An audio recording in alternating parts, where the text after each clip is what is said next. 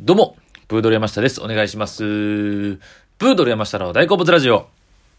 さあ、えー、大河ドラマ、晴天をつけ、えー、見てますか？皆様。えー、見てない。見てる人少なさそう、少なそうですけど、えー、いや、めちゃめちゃおもろなってきましたね。はい。あのー、あのね、あの渋沢栄一という、まあ、幕末から明治にかけて活躍した、今度ね、日本のお札の、えー、1万円札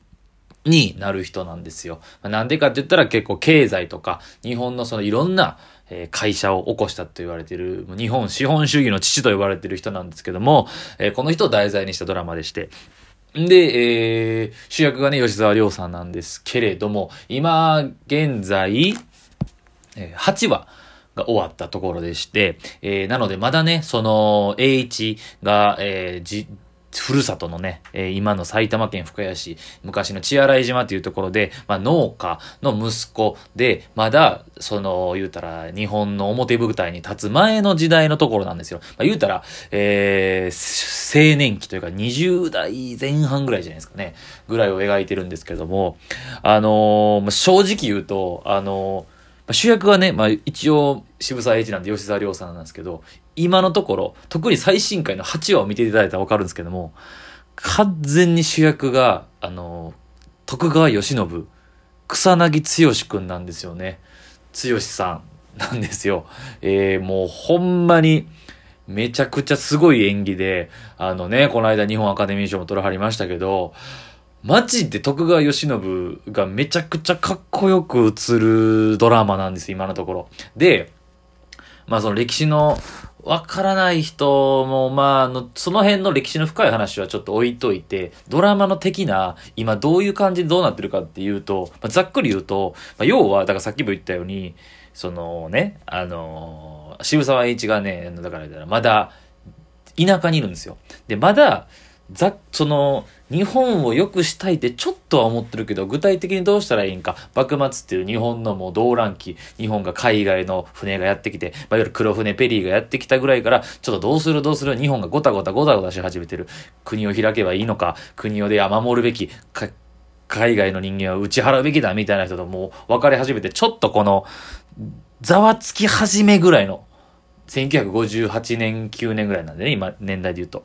で、まあ、その時にちょっとどうしたらいいんかみたいな感じなんですけど、まだ全然その、さっきも言ったように表舞台に立ってないんですよ。で、言うたら、その田舎の渋沢一の村で起きてることと、えー、江戸江戸城の中で起きている、いわゆる清掃、まあ、いわゆるその政治的な、いろんな、あの、言うたら、く、あの、家来たちがいっぱい出てきて、今度言うたら、後取りどうするとか、国をどうするみたいな、こっちが今結構メインでドラマが進行してて、ここがすっごい面白いんですよ。で、ここを、で、8話に関しては、ほぼほぼここで、で、僕もやっぱ歴史好きなんで、そっちめっちゃおもろいんですよ。で正直言ってもらうと、その、栄一の、あの、村の話、ちょっともうどうでもええかなっていうあの、まあ、その、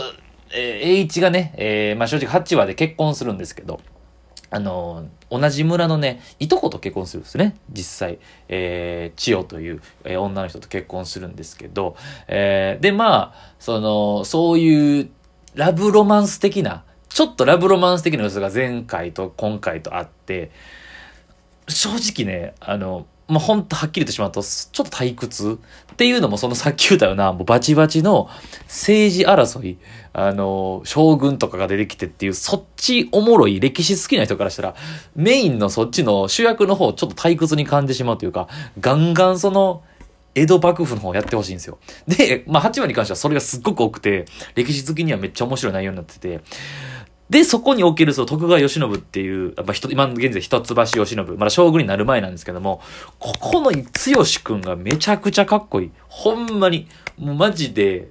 で、そのね、この一橋慶喜っていう人が、まあ、歴史的にはもう後に将軍になるんですけど、最後の。今この時点では、ドラマの時点ではなってないんですよ。で、めちゃくちゃ優秀な人間で、周りの人間が将軍に誘う誘うとしてるような中で、で、めちゃくちゃ優秀な人なんですよね。だからね、もう、ただただその、かっこよく映ってるんですよね、剛くんが。そう。で、周りに足引っ張るやつとか、あの、反対派とかがいたりとかして、まあ、争ってるみたいなとこなんですけど、だからね、もう、正直あの、栄一が 誰、なんかその、好きな人ができて、ドキドキしようが、結婚しようが、ちょっと今どうでもいいかなっていうもっとそっち側やってくれよっていう。で、まあ、早くだから、で、その、まあ、なんでこんなに徳川のとこをがっつりやってるかっていうと、まあ、歴史的に、その、えー、栄一、渋沢栄一は徳川慶喜使えるんですよね。実際。徳川、えー、渋沢栄一っていう人は、その、後に、まあ、この、今そのドラマの時点ではまだ何もないんですけども、この後に、言ったら幕府の人間として活躍するんですよ。で、そこで海外に行ったりとかして、あの、言うたら、経済的なことを学ぶんですけど、だから早くドラマが進行して、吉信、だから剛くんと 会ってほしいんですよ。吉沢亮さんとしての草薙剛さんがこうがっつりこの早く同じ空間、同じ時系列にえ乗っかってほしいんですけど、まだそこに至らないというね。だから、あのー、僕だから幕末好きなんですけども、細かいところとか、あの、あんまり知らないとこもあって。で、まあ、幕末で、おなじみの井伊直輔っていう人が来てて、これキーマンですよね。もう幕末におけるめちゃくちゃ有名な名前なんですけど、この人が、えー、岸谷五郎さんがやってあるんですけど、この人が、僕はだから、えー、だからこの人って日米修交通商条約。だから海外、アメリカと条約結びますとか、あと安政の大役、これが一番有名な教科書でも出てきたんですけども、えー、上位派、だからこう、こう、て幕府に対するこの反発してる人らをもう一斉に処分したんですよね。処刑とかしたんですよ。えげつない人なんですよ。で、でも結局そういうことを大なたを振るってきた人なんで、めちゃくちゃ優秀な人なんかな、みたいな感じで思ってたんですけど、このドラマの感じの脚色やと、まあでもそうなんですかね。ちょっと、あの、能力的には低いというか、あんまり良くない人だったみたいですね。で、この、その中で、家柄はむちゃくちゃいいんですよ。あの、彦根藩で有名な彦根藩の彦根藩士の人で、で、昔から、えー、幕府に仕えてたんで、家柄はめちゃくちゃいいんですけど、全然その能力がない。ただ、この人に好かれるんですよね。この人が、言ったら、井伊直輔が前の将軍の、えー、家さ、えー、家貞という将軍に好かれて、まあ、言うたらドラマの中ではですよ。まあ、おそらくそれに近いことは本来もそうだったのかもしれないんですけど、ちょっとすり寄るというか、ごますった感じで近寄って、って気に入られて大老というめちゃくちゃ重要な役職に就くんですよね。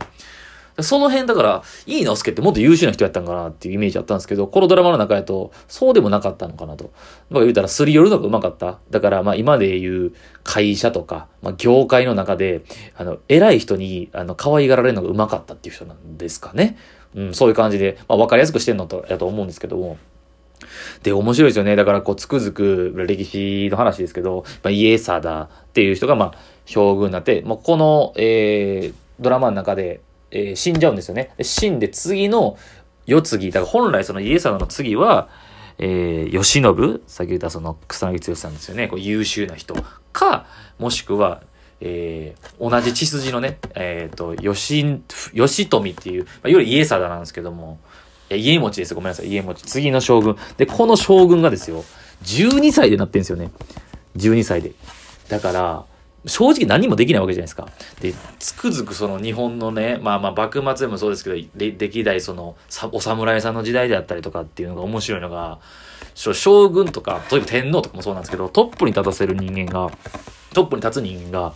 子供とかってめちゃくちゃあるんですよ。今じゃありえないですけども、政治の世界でのおけるトップがめちゃくちゃ子供で言うたら、周りの人間がカードとして利用するわけですよね。だからその派閥派閥争いのだこれも完全に、えー、家持派と慶喜派に分かれてて、本来優秀でと年齢も結構重ねてる慶喜ではなく、その、いい直輔が気に入った方、言ったら、そっちに、派閥争いのために利用して将軍につかせるという、ここが面白い。歴史の面白いところですよね。本当に。あの、だから、今じゃ考えられないですよね。今はだから民主主義で国会で選んで、議員選んで、投票で、まあ言ったトップを決めるっていうのがあるんですけども、昔はそうではなかった。民主主義ではない。民主主義なんて概念がない時代ですよね。か、利用されるわけですよね。で、だから、えー、歴史的に言うと、14代の家持は12歳、13歳で将軍について、20歳で死んじゃうんですよね。すごいですよね。なんか7年ぐらいかな、将軍職。だもう、むちゃくちゃ若い子供をトップにつかせるという、何もできない。そうですね。明治天皇も、天皇になった時15歳とかですからね。周りの、えー、言うたら、幕臣たち、家来たちが、もうほとんど国を動かしてたっていう。この辺とかも頭に入れながら見てほしいな めちゃくちゃおもろいねんけどなうーん。まあでもね、あのー、そのだから今回その、僕が、でもね、僕が見るドラマとか紹介するドラマね、軒並み視聴率あんま良くないんですよ。そう、今回のこの晴天をつけもね、そんなに良くないみたいで、まあまあ、前も言ったんですけど、これ幕末、えー、言うたら、日本が、えー、明治に移り変わるこの動乱期、えー、105、60年前ですよね、この時期はあんまり幕末、えー、大河ドラマファンには人気ないと言われてて、戦国時代がやっぱり人気なんですよ。で、でも、その、僕もさっき言ったように、その、栄一の主人公のラブロマンスいらんから、もうこの辺いっぱいやってくれたらもっと面白いなっていうね。いや、だから面白くないって言っちゃダメなんですけど、ラブロマンスのところ、うん。まあ、そのね、そういうライトな層も獲得しようと思っているのが脚本ですけど、もちろん、もちろんね、それは。ただ、だからこそ早く、えー、吉信と合流してほしいなと思いますね、本当に。もう正直ちょっと村のとこ僕、ながらみ、村、村のとこちょっと早く、早く、早く江戸城に、江戸城のシーン早く来てくれって感じで見てますね。はい。いやー、ちょっとね、あの、これ以外の話もしようと思ったんですけど、まあまあまあ、ちょっと熱くなっちゃいましたね。はい。面白いんで、ぜひ、晴天をつけね、見てほしいですね。ちょっとおじさんみたいな趣味なんですけど、まあ、こういうね、面白いっていうとこ、熱く語ることをを優先に考えておりますので。はい。ということで、今回は大河ドラマ、晴天をつけについてでした。ありがとうございました。